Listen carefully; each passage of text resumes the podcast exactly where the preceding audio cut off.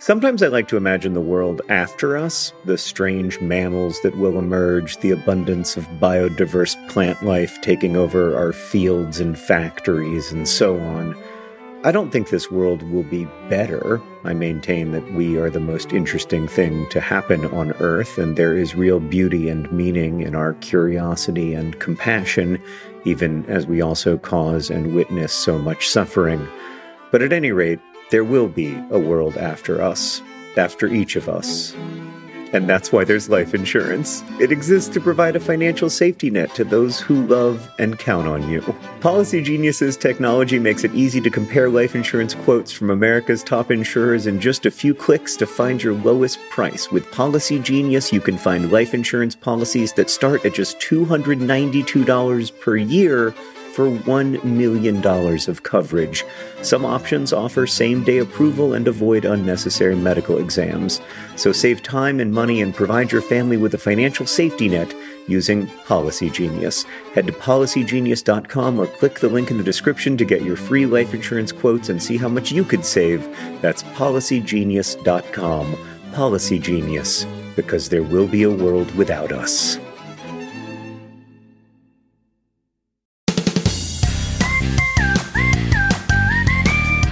And welcome to Dear Hank and John. Or as I prefer to think of it, Dear John and Hank. It's a comedy podcast where me and my brother John answer your questions, give you dubious advice, and bring you all the week's news from both Mars and AFC Wimbledon. John, how you doing? I'm doing all right. I, I, VidCon has ended, which is great because uh, it's a significant stressor. Yes. But it's also terrible because I am, of course, horrifically ill. Are you? Me too. Well, it's just the natural course of being with 26,000 people. Hank, I don't know if you know this. But uh, until very recently in human history, 26,000 people were never together. No, yeah, that's that's really well. I mean, how what what's your what's your definition of recent? Well, if you look at the 250,000 uh, year history of humans, you're looking at about 4% of it where 26,000 people were together or could be together. Yeah. I've been I've, I, I was very impressed to know that uh, that like the uh, some of the the like race arenas in the ancient Roman Empire, I think. Mm-hmm. This was like in the time of Nero. They had they had uh, gatherings of of you know that like rivaled the size of some of our biggest gatherings. Yeah, but that was only one percent of human history ago. Yes, yes, correct. Uh, human history is a long time. Indeed. Would you like a short poem for today? Uh, yes, I would. Uh, but first, I want to tell the audience, the listeners of the pod, that I have a bad cough. So I'm going to do my best.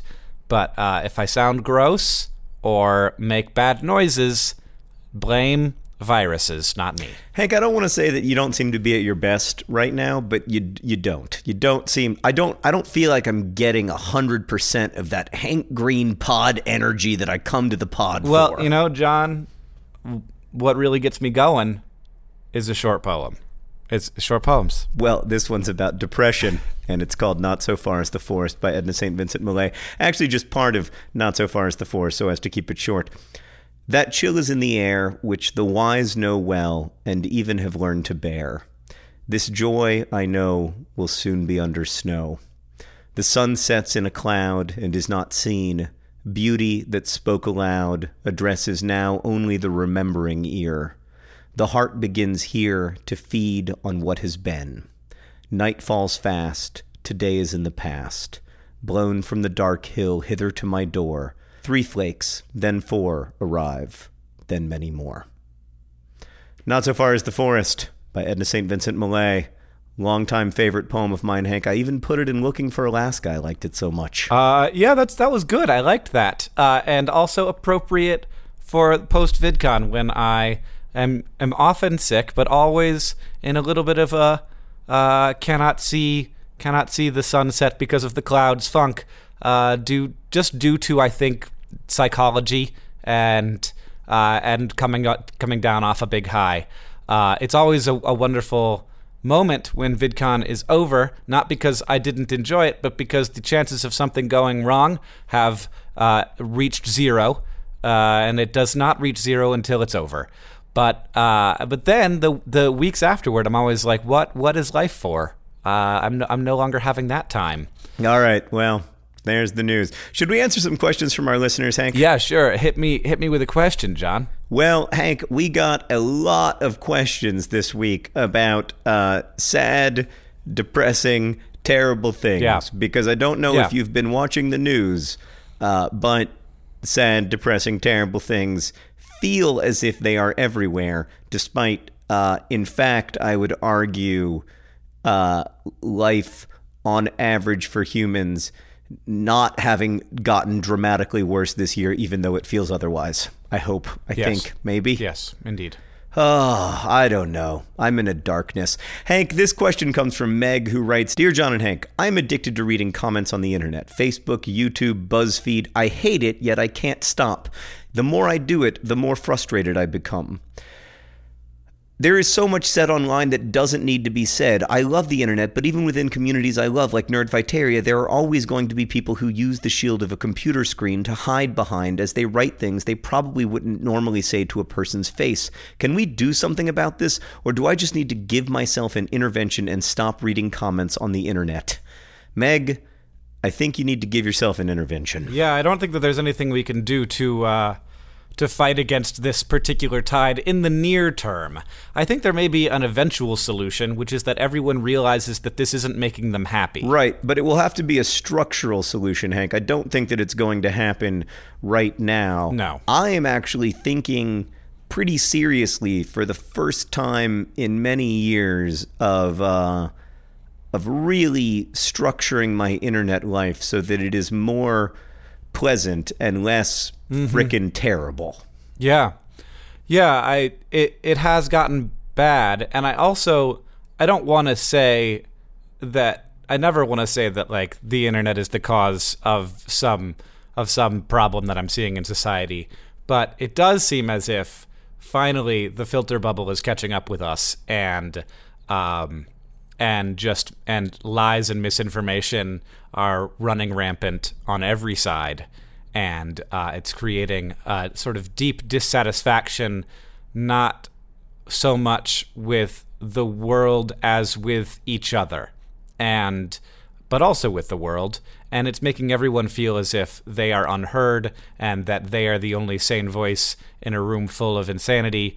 And it makes me want to disengage in a way that I have never wanted to disengage. I think disengaging might be the right decision, Hank. I, I really do. I think it might be time to say, you know what? Like, I can't do this anymore, and I'm not sure that my participation in these spaces is helpful. Like, I'm not, I, I know it's not helpful to me, but I'm also no longer sure that it's helpful to anyone. Right. I mean, I think that there there are helpful places to be, uh, but I think that it is very you have to be very aware of the neighborhoods you go to because there are certain ones that are destructive to the self. So, long story short, Meg, we completely endorse you having an intervention with yourself, no longer reading the comments. I mean, I think that's the, the least you can do. And then you have to have a long talk with yourself about how and whether you even want to participate in the existing social media models, because I think.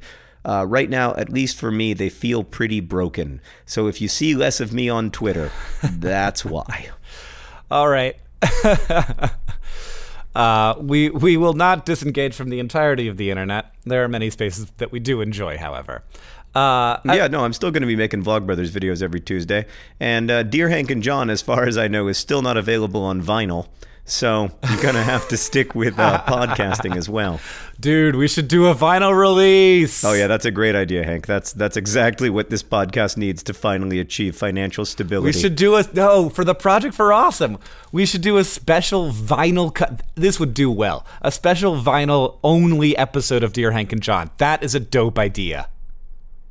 You have to agree with me. Uh, first off, I want to go back in time to the time before you tried to sound hip and cool and young by using dope as an adjective. Secondly, that is a pretty dope idea.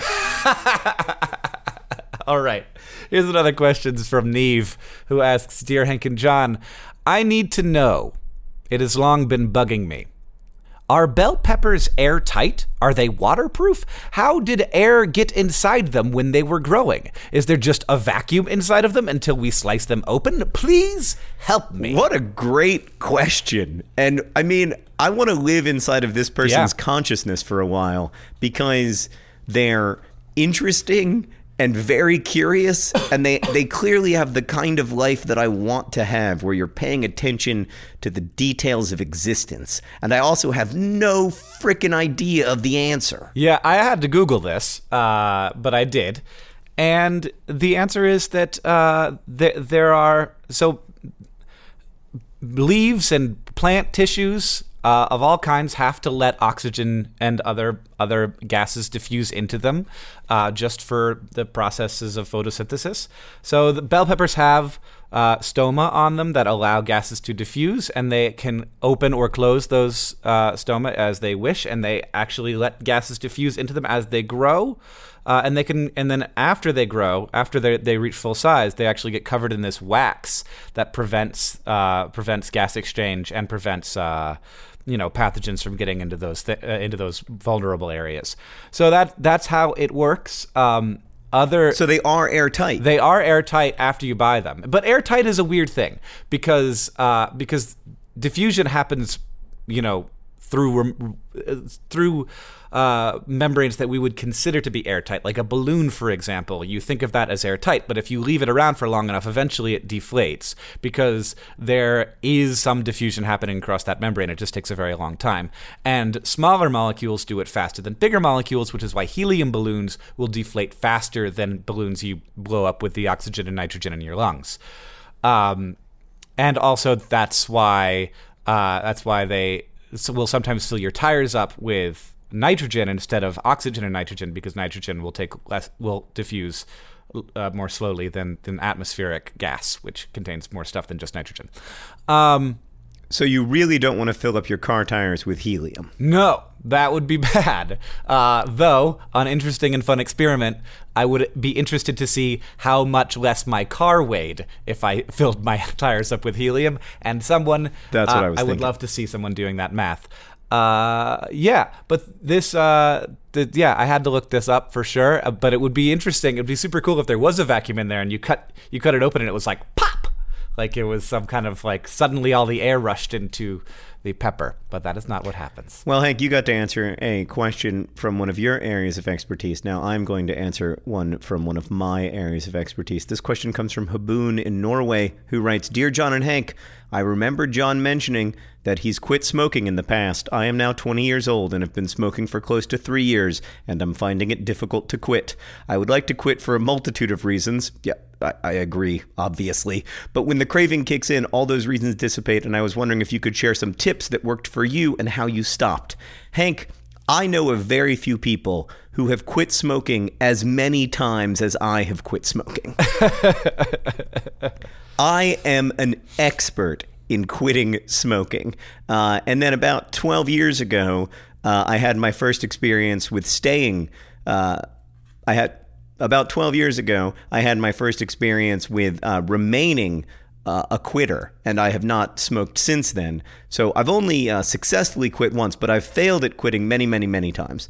Uh, the number one thing that I would say is that for me, the key was Nicorette. Hank, do you remember like the five year period where I chewed Nicorette? Yes, very very vividly. Oh, I just, I mean, I I came to like Nicorette mo- much more than I ever liked cigarettes. Um, quitting Nicorette was the real challenge, but Nicorette is so much better for you than smoking. So um, I do think that like it, it's not that it comes without health risks because there are health risks to nicotine itself, but um, it is way better for you than all the stuff you put in your lungs when you smoke cigarettes. So uh, I would encourage you to use the patch or use Nicorette or use any kind of crutch that works for you. Um, there is no shame in using a crutch. I don't even think there's any any shame in chewing Nicorette for years like I did. You know who chews Nicorette, Hank? no, The President of the United States of America, Barack Obama. there you go. There you go. Longtime Nicorette chewer. Also, apparently, still sometimes smokes cigarettes. It's very, very hard to quit. I don't want to minimize how hard it is, um, but it is possible. Uh, I actually think it's harder when you're younger. Uh, I tried to quit smoking when I was about 20 as well, and I, I did successfully quit for about 10 months, but uh, I ended up going back to it. And as I got older, even though my addiction w- was sort of a longer term problem, uh, I found it easier to quit, I think psychologically. But I would encourage you just to use crutches. Uh, don't be afraid of that. I think that's fine. Uh, so when the craving kicks in, instead of having a cigarette, you chew a piece of Nicorette, and then you can worry about the Nicorette problem in a couple years. All right. God, that's dubious advice. Yeah, yeah, a little bit dubious, but uh, but better than better than the alternative. Uh, got another question from Clara, who asks, "Dear Hank and John." I've been in my first job since graduating college for about one year. I just volunteered for a new team on this team. I get to write blog posts and make infographics. The problem is that the team leaders want to publish the work I do under the name of a coworker who is the lead of the team. They say they don't want to confuse the audience with who is writing the content and they want a single point of contact. The team lead is also a fairly new graduate and has been at the company for only a couple weeks longer than me, so I know it's not about seniority or authority on the subject. Is it wrong for me to not want my work published under someone else's name? I wouldn't have a problem if it was just posted under the company's name without someone specific attached to it, but I can't get over the feeling that I don't want my writing attributed directly to someone else. Should I get over it and just contribute anonymously to the team, or should I insist that my name gets published with my work? I mean, I would insist that a different name gets published with the work. Like, I think it's ludicrous that someone else, an actual human being, is being credited with your writing. Yes. If they want to have a single point of contact and not confuse the readership, then you've got to invent a person. Everybody knows that. Yeah, you you you either invent a person or you just create an info at whatever.com email address. Like this is pretty unacceptable. Uh, yeah. By the way, how bad do you never want to work at a company where there are teams and team leads? I mean, we have kind of teams and team leads at my company. No, no, no, no, no, no, no. Anytime somebody in this office uses the word team, I shush them. I like teams. Teams are good. Teams are groups No. of people who work together. Um, oh, it makes me physically sick. well, what makes me more physically sick is the idea of someone writing some something and someone else getting their some other human getting their name on it because they're the lead of the team. Like that is the, yeah. Yeah, you clearly you need to invent a pseudonym and then give them a full, rich, complicated life, as I have given Leon Sure. Muss, uh, at, at Twitter user Leon Muss number four Earth. You know, you've got to like uh, give someone a, a, a rich and complicated backstory so that you can have a proper, fun pseudonym. Hank, in fact, without revealing like too much of a secret, I have worked under the name of a pseudonym uh, who I have given in my mind a complicated backstory and who at, a, at least at, at one time had an email address and answered email from that email address, etc. And I was totally comfortable with it. I, I'm not opposed to uh, being dishonest with your readers. Uh, Yeah. I'm just opposed to someone being credited for your work. Like down the road, if that's under their byline, are they going to like claim it when they're applying for their next job? It's just a very weird situation. Yeah, I mean it it it just does not make any sense at all. Either there should be no name or a fake name, but a real person should not be getting credit for the work that you are doing, Clara. And I, I don't know how to solve that problem except to have your coworkers listen to this podcast. Yeah, just like really subtly be like, you know what my favorite podcast is? It's called Dear Hank and John. They've got a new episode out that uh, it's just really funny. Uh, John reads an Edna St. Vincent Millay poem. Hank has no energy. It's great. You should really listen to it. Yeah, just but but just for the first like one quarter of the podcast, that'd be great. I just make sure that you make it to like minute 30 just in case there's anything that's like real relevant to our particular interest. But I mean, not like I submitted a question or anything. By the way, sorry for using your real name, Clara. I mean, I don't feel bad calling these people out at all. That is not how it works. yeah, that's that's not how it works. Um, speaking of uh, not how things are supposed to work, Hank, we got about 75,000 questions about uh, Brexit. Yeah. Uh, Do you want to do you want to read an uh, one of one of the questions? Sure. And this one comes from uh, Ray, who writes Dear John and Hank, I'm a UK citizen, and I'd like your dubious advice on the following topic. How do you react when your democracy makes a decision, probably a permanent one, that you deeply disagree with? Right now, I'm just feeling anguish and frustration, as well as an overwhelming sense of powerlessness. How do I escape this spiral? Well, Ray, the good news is that soon you will be asking yourself an even more important question, which is how do I escape this spiral of uh, deflation and increased debt that my country chose for itself? Uh, when it decided to exit the European Union. I'm just kidding, Ray. Uh, it's possible that this won't be as bad as everyone worries it will be. Uh, you know, Norway, for instance, has a really good relationship with the EU without being technically part of it. So if there's a Norway style solution to uh, the UK's exit from the EU, I don't think it will be uh, catastrophic. Uh, but that would require a lot of the things that the Leave vote was voting against, including free movement of people. Uh, and I share your concern and I don't know what to tell you. The other, I would also say, Ray, um, that the feeling of anguish and frustration um, and the overwhelming sense of powerlessness is a part of democracy, and it is the way that 50% of the population of your country would be feeling if you had, uh, if if your side had won, and that's always a very difficult thing to appreciate and feel, especially when uh, you know we we are so certain of our rightness. And I'm not saying that I'm not certain of your rightness. I am.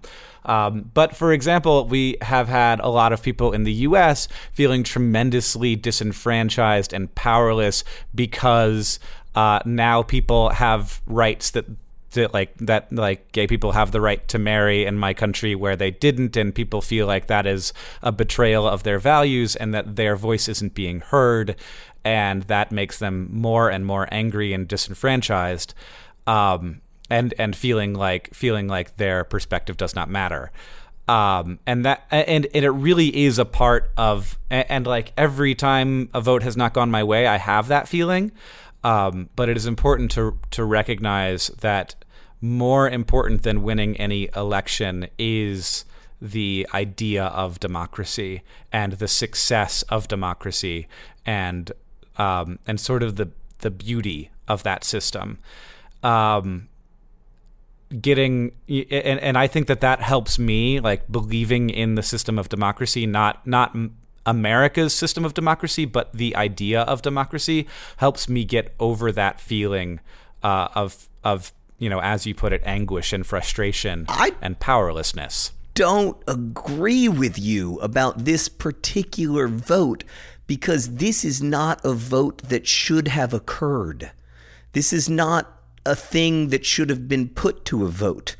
Uh, and I think part of the frustration is that one particular historical moment uh, became incredibly important because the particular population alive at that moment was allowed to vote about something that had broad repercussions, uh, both for people who are. Yet, I, I just I, I don't think it ever should have been allowed to come to a vote. I, there are lots of things in a democracy that we don't vote on. There are reasons that we have representative democracy instead of direct democracy, and I, I don't agree that this is an example of democracy working. To me, this is an example of, uh, you know, populism at its at its worst, at its most dangerous. And I absolutely feel the same way about the denial of rights to people. Like that should not be something that we vote on. We shouldn't vote on whether or not uh, we can deny people entry into this country based on their religion. We shouldn't vote on whether or not people should be able to get married to the person that they love. Um, yeah, I, I I think it's a weird difficult time. And I think the internet is part. I know we don't like to blame the internet for problems. I'm not blaming the internet for the problems, but I think the internet is part of the issue. I think uh, the echo chamber that we're all living inside of has made it very difficult uh, f- for us to see the other well. And that includes me not understanding, really not having a good understanding of the arguments in favor of for for the UK leaving the EU. It's not my decision. It's not my country. I understand that, but um, I do not think that it should have been put to a vote. Perhaps we should move on to another question. Yeah, uh, I don't know if we have helped Ray at all or anyone. No, we haven't helped Ray. There's no helping Ray. It gets better with time. And hopefully, the actual repercussions will be less dramatic than the repercussions that we all fear. I think that's the other thing is that a lot of times things aren't as bad as they seem, mm-hmm. nor are they as good as they seem. You know, it's it's always somewhere in the middle. Yeah, and there's nothing wrong with incremental human progress. Uh, and sometimes things go down, and and then, but the goal is that um, the the march of human progress is is one that uh, you know life gets better for ev- for for everyone on average, which has happened and is happening. Yeah, I think the long arc of history still definitely points toward unity. I mean, it was only uh, not to get too much into like broad historical context, but 25,000 years ago, you know, most most groups of human beings numbered in the dozens, not in the hundreds, not in the thousands, not in the millions, and certainly not in the billions. And so over the last 25,000 years, we've seen again and again that humans unify when they have the opportunity to. They go to cities when they have the opportunity to. Even when it frankly doesn't make sense for them to be in cities, they go to cities. They people want to be with each other. They want to be in ever larger groups. They want to be better connected to more people. And over time, I think that will continue to be the trend. And I think that has been good for the species. And I think it will continue to be good. All right. We have another question uh, from Parker, who asks Dear Hank and John, I'm in Europe. Uh, for a summer abroad, and I've noticed something. Tomatoes in the old world taste so much better than tomatoes in the United States. I hate tomatoes at home, won't eat them on anything, but here I could probably just eat a couple raw. I was wondering if there was a scientific explanation, like the environment they were cultivated in, or is it just because my environment has changed? Is it all in my head? Well, it's important to note that tomatoes did not exist in the old world uh, until there was a new world, because yes. tomatoes are a food from the Americas. Yes, that is that is important to note. The other other thing that you are noticing is that uh, in the U.S. we have uh, we mostly eat tomatoes that are very specific uh, varieties of tomatoes that are very easy to cultivate uh, in mass quantities, and they're very durable and they're very uh, uh, symmetrical and pretty, and they look good on grocery store shelves and they last a long time. Uh, and there are other varieties of tomatoes that we don't see as often that taste very different and have much more taste and aren't just uh, sort of a, a watery sourness which isn't nothing. I like a tomato, like an American tomato, on my on my hamburger. But uh, but heirloom tomatoes, as they call them, these older uh, varieties of tomatoes or, or, varieties of tomatoes that are. Um, when we say older, they're not necessarily they're not like actually an older species. They're just what people used to grow before more industrialized forms of agriculture. They're harder to grow, but they have much more flavor and are they just I am totally with you. And I had this exact same experience, not when I went to Europe, but when I moved to Montana, where they grow these tomatoes and you can get them at the farmer's market, and they are delicious. It's ridiculous. I had no idea. Yeah, I don't think Parker's eating the uh, tomatoes in my garden because the tomatoes in my garden are 10 out of 10. I mean, yeah. like a different, a fundamentally different food than the tomatoes that I buy uh, on the grocery store shelf. So uh, I definitely think come back to the United States and enjoy our many varieties of heirloom tomatoes, Parker, and you will be glad uh, to be an American again. Yeah. I mean, you won't have health care. Uh, there are a few other problems that we haven't solved, but we've got this tomato thing down. Yeah. All right. I'm glad, glad we uh, had a good answer for that question at least. Hank, we've got another question. This is an important one, and it comes from Taylor, who asks Dear John and Hank, I'm just sitting here breastfeeding my brand new two week old baby and wondering why is it that newborn babies smell so good? Is it just because I'm a mom that I enjoy that distinctly Swedish baby smell? Or is something sciencier going on here? Well, Taylor, I cannot tell you if something sciencey is going on, but I can tell you that nothing smells better than a baby until and unless they poop. Uh, I mean, I remember my dear friend Shannon, who I've talked about on the pod before, after my son Henry was born, Shannon was like, I need to get to see Henry in the first few weeks. And I was like, why? You know, it's not really doing much. And she was like, because nothing smells as good as a fresh one. and she's right. There is nothing. Nothing smells as good as a fresh baby. It's just. It's just an amazing thing. Uh, they just. You want to be with them all the time, and I do think probably ultimately something sciencier is going on there because it is the smell of the baby that makes the otherwise unbearable bearable. Uh, well, I can tell you that uh, two things. One, we don't know what the smell is. We don't know what the smell is composed of, where it comes from, if it's like a leftover uh, thing from like the sort of the, the wax that covers a baby upon birth, and that gets washed off, but maybe there's a little bit of it left, or if it's a if it's a consequence of the degradation of that wax by microbes, or if it's produced from the sweat glands of the baby. But we do know that that smell has a cognitive effect upon people who smell it. Uh, the study has only been done on women. It's been done on both mothers and people who have not had kids. And uh, and in both groups, but more strongly in mothers, it has an effect on the brain that is very similar to the effect that dopamine has, and it creates uh, bonding. It, it is it uh, and it also just uh, is just sort of like a pleasurable sensation. So we do know that that smell, which only lasts for a few weeks, is a uh, does have a, a measurable cognitive effect on the brain of humans. So that's pretty cool. So I don't want to oversimplify this or anything, Hank, but you're basically saying that like babies smell like heroin feels. Yeah, a little bit. I I mean, I'll tell you what, I, I do not want to have another child. I found having babies to be extremely difficult and I didn't even have to have them. Uh, and yet uh, nothing smells like a freshie. Well, the good news is, John, that if you want to get that sensation back, all you have to do is go out and get some heroin. all right, John. This one is from Corey, who asks Dear Hank and John, I'm currently an animation major who loves the world of character design. Lately, I've been lucky enough to be hired on several different projects developing and illustrating characters. A lot of the people in my life are supportive of my goal to work in the art industry, but there are still a good amount of people who see my work as just a hobby and constantly ask when I'm going to get a quote real job. How do I explain to these people that my freelance work is a real job? Personally, I'd like to shove my money in their face while yelling, See, look at the money that I earned from my quote hobby.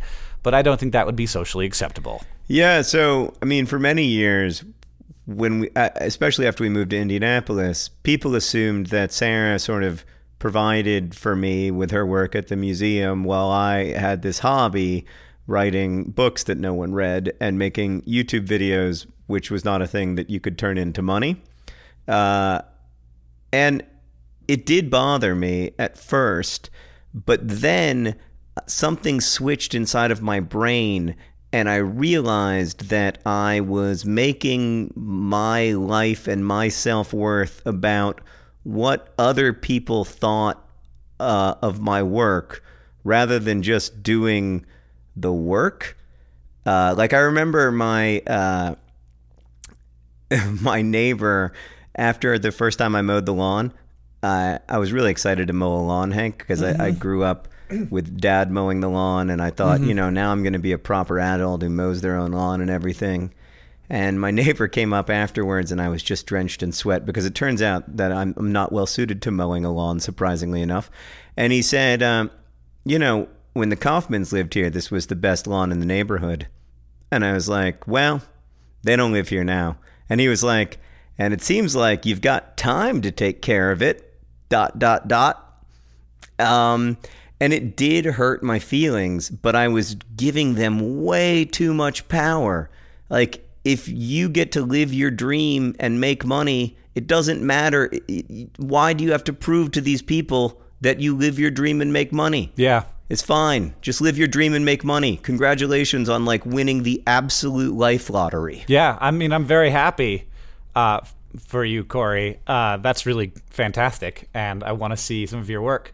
Uh, and what a cool thing to get to do. And if this is one of the prices that you pay for your job, then that's one of the prices you pay. Is that uh, because like I think most of the time when you're when you're uh, meeting somebody and they ask you what you do and you say you do freelance character design for uh, for animation, like for for animated things, people will be like, "Oh, that's cool. Tell me more about that." And that's that's great. They're not going to be like, "That's not a real job." Um, and I uh, I think that the people who don't who, who are wondering when you're going to get a real job just maybe have a different conception of how life is supposed to be than you do, and that's fine. And it's it's fine to have that difference. Today's podcast is brought to you by not having what some people consider to be a real job. not having what some people consider to be a real job. Downright pleasurable. Today's podcast is also brought to you by Heirloom Tomatoes. Not just available in Europe, also in America. They're like tomatoes, except they taste. And today's podcast is brought to you by Clara. Clara, who wrote all of that stuff that's being attributed to Sarah. And finally, this podcast is brought to you by putting helium in your car tires. Putting helium in your car tires. It will make your car weigh slightly less, which will make it more efficient, even if your tires suddenly and rapidly deflate. This episode of Dear Hank John is brought to you by Thrive Market. Thrive Market is there to help you maintain the kinds of habits that you want to have. For me, I need to have the right kind of food in the house or I will eat whatever. Oreo recently sent me some free fancy Oreos. They were weird. I ate all of them. I ate all of them in a week, and it was a problem. I can't do that. I need to have healthy, good stuff in the house, and Thrive Market can help you have healthy habits. It's a great go to for all your grocery and household essentials and the convenience of getting everything online and then like just quickly shipped to the doorstep. It's a huge time saver. Thrive Market carries brands with great ingredients and sourcing methods. They got Amy's, Banza, Burt's Bees, Chobani, Honest Kids, Kind, Mike's Hot Honey, Oatly, Olipop, Poppi, Saalt. I've never heard of Saalt, but it's got two A's in it, so it has to be good. And as a Thrive Market member, you can save money on every single grocery order. On average, you can save over 30% every time. And they also have a deals page that changes every day. When you join Thrive Market, you are also helping a family in need with their one for one membership matching program. You join, they give. Join in on the savings with Thrive Market today and get 30% off your first order plus a $60 free gift. I enjoyed my $60 free gift. I was surprised by it, and it was kind of thing I wouldn't have bought. And then now I'm like on the ghee train. They gave me free ghee. And I was like, I don't know what ghee is, but then I was like, oh, this is great. It's like butter, but it's different and more spreadable. Go to thrivemarket.com slash dearhank for 30% off your first order, plus that free $60 gift. That's thrive, T-H-R-I-V-E market.com slash dearhank, thrivemarket.com slash dearhank. All right, Hank, slightly related question. How big of a monster truck would I need to have in order to build a floating car? Um, like if I filled the tires with helium and I want the the the car to just float all the way to the stratosphere, how big do the tires have to be? Can we just say off the ground because atmospheric pressure changes a lot as you get up into the stratosphere, uh, and that would make the tires have to be immeasurably different. Sure, I really just need to be. I, I want to build a I want to build a hover monster truck with helium tires. All right. Well, I don't know the question to that answer yet, but I bet somebody will maybe help us do that math. I also don't know the question to that answer. You're really not bringing your A game today. I'm bringing my C game. I mean, I've actually been pretty impressed by my by my ability to do this. Earlier this morning, I couldn't go, I couldn't go like five seconds without coughing, so I'm quite pleased. oh man, I just I can't stop thinking about how good babies smell. Uh, I just oh babies, babies are amazing. they are just absolutely. The thing that gets me most about babies is that despite having essentially none of the things I associate with humanness, they're little people. They're like tiny little human beings. yeah. I don't know, man. I'm getting a little baby crazy, Hank. We need to answer another question. Uh, I can't believe this podcast wasn't brought to anyone by Baby Smell, but uh, I guess Nothing smells like a fresh one. that smells like a fresh one. Let's uh, let's answer this question from uh, Nicholas Hank. He writes, "Dear John and Hank, pertaining more toward Hank." I've been wondering what to call your style of music. I went to one of your concerts about a month ago and I brought a date, but she and her friends would ask me what type of music you'd be playing prior to the concert, and I was never able to come up with a clear answer. You've frequently called yourself a punk rocker, but I've never really associated your music with punk rock. I'd like to think you and bands such as Harry and the Potters have created a type of subgenre called nerd punk, similar to pop punk, and I now refer to your music as nerd punk. Do you accept this term as valid? And John, how would you describe Hank's music style? You go first. Quick side note. Oh, okay. Quick side note. Uh, Hank, your set at VidCon 2016 was not just the best 30 minutes of music I've ever heard you play. It was like among the best 30 minutes of music I've ever heard anyone play. It was I don't want to sound paternalistic or like I didn't used to like your music, but it was so much better than uh, you were in 2008 or in 2012 when we toured together. It was like you were doing a fundamentally different thing than the thing that you were doing a few years ago. It was beautiful to watch. Well, it's it's very nice to have to have a band. Uh, uh, and I've seen you play with that band before. Usually, it is not that yeah, good. we it was a very tight set. Uh, we just got off tour, so we've done that a very similar set uh, a bunch of times, and we have a really good time. And um, it's funny because uh, I in in the work up to that, you don't know this, John. In the work up to that uh, to that set, I had. Um, uh, gotten what what might, if you were not an adult, would be considered diaper rash, um, quite Hmm. badly. Uh, walking around VidCon, uh, just due to due, due to the, the the the life that is Hank's, um, and so I, that during that enti- that entire set was quite painful. Uh, but I, I had really? I had gotten some medicated cream thanks to thanks to my assistant, um, Julie. Thank you. But uh, yeah, uh, it was so. So I really I had to work through the pain. Maybe that was good for the maybe that was good for the for the art. Maybe it was you were you you were moving quite freely. I mean, I've, I always forget that you you are a good dancer because you would think that because we are so closely genetically related that we would have something in common, uh, and yet we don't. we, we really don't. You can dance, you can sing, um, you know science. Uh, It's it's like we are wholly uh, opposite Yeah. people. We're a Uh, weird- but weird I would call your music nerd punk. I like that. I like that label. I also uh, often go with nerd punk. I I think that it is it is uh, yeah. I often have a hard time describing it myself, but nerd punk is fine. Uh, i i and I think the best way to do it in two words. All right. Hank, we need to answer one more question before we get to the all important news from Mars and AFC Wimbledon. Huge news out of AFC Wimbledon this week, Hank. Oh, big news from Mars as well. Uh, this one is from L, who asks Dear Hank and John, I've only ever lived in port towns, and I've only ever spent time in port towns. Tell me, in landlocked cities, what constitutes downtown? In my city, downtown is always around the harbor and is often the oldest part of town. In a place with no harbor, what's the place marker for downtown? Is it a river, a park, a very large shoe? I'm very confused about this. How is there a downtown with no harbor? Please help. Yeah, I mean, there are some Midwestern cities uh, where I feel like the downtown was created more or less at random. Uh, Yeah. you know, like there was all- like there was one store there and a street, and somebody built a second store, and then a third store, and then a tenth store, and then you had your downtown. Uh, but in Indianapolis, the whole city is built around the White River because the the planners of the city believed that the White River uh, was going to be, you know, similar to what the Chicago River is in in Chicago.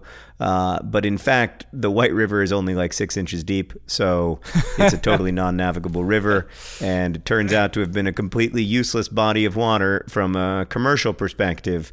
Uh, and yet, the downtown is all sort of structured around it, nonetheless.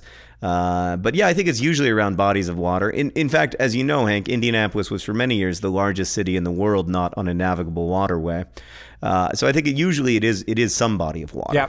Um, and, and oftentimes it is uh, the intersection of two large streets.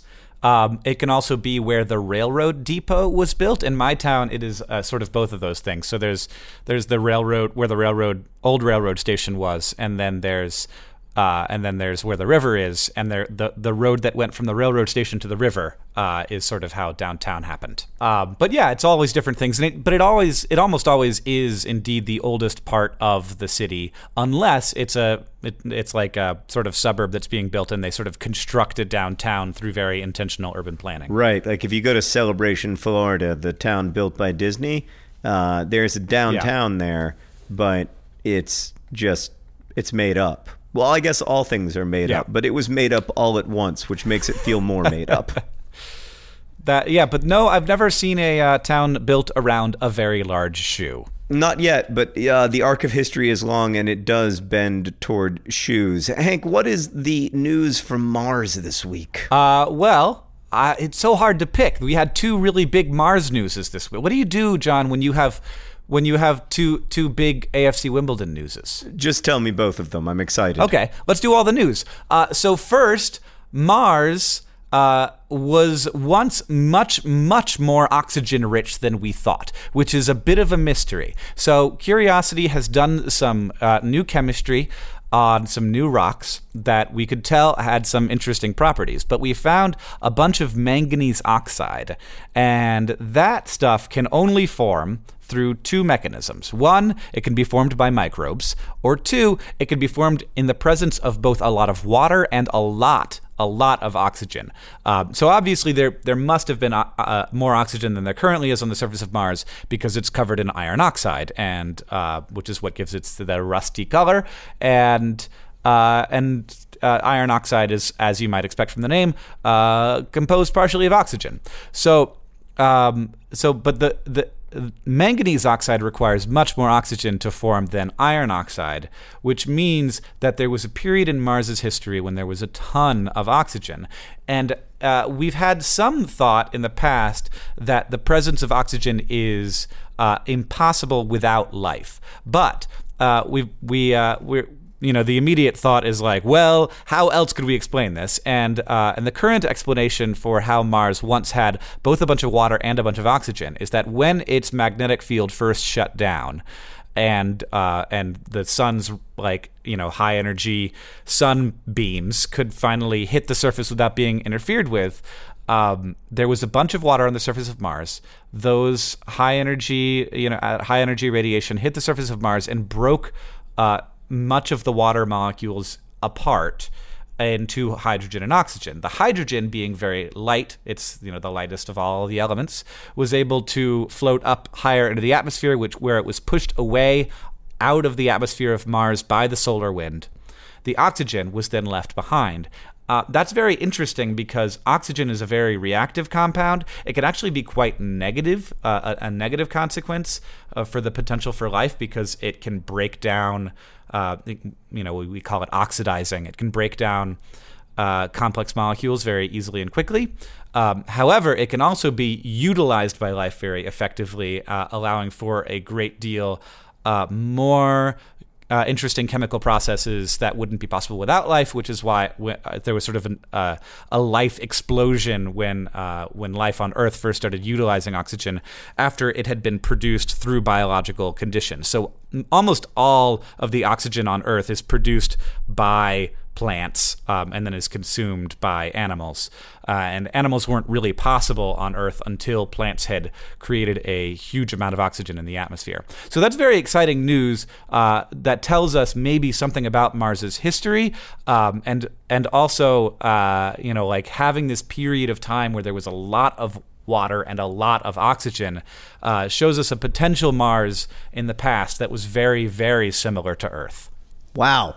So just just to clarify this here, there's going to come a day probably in the next like 10 years but we don't know when when um, the solar winds will just blow away earth's atmosphere and then like whatever if there are some kind of people eventually in the future they're going to be thinking about and talking about earth the way that we are currently thinking and talking about mars well, let's hope not. Uh, our our magnetic field seems to be pretty robust, so let's hope that it sticks around for a while uh, and that we don't have all of our all of the water on Earth split into uh, into into gases that we can can no longer uh, drink or bathe in.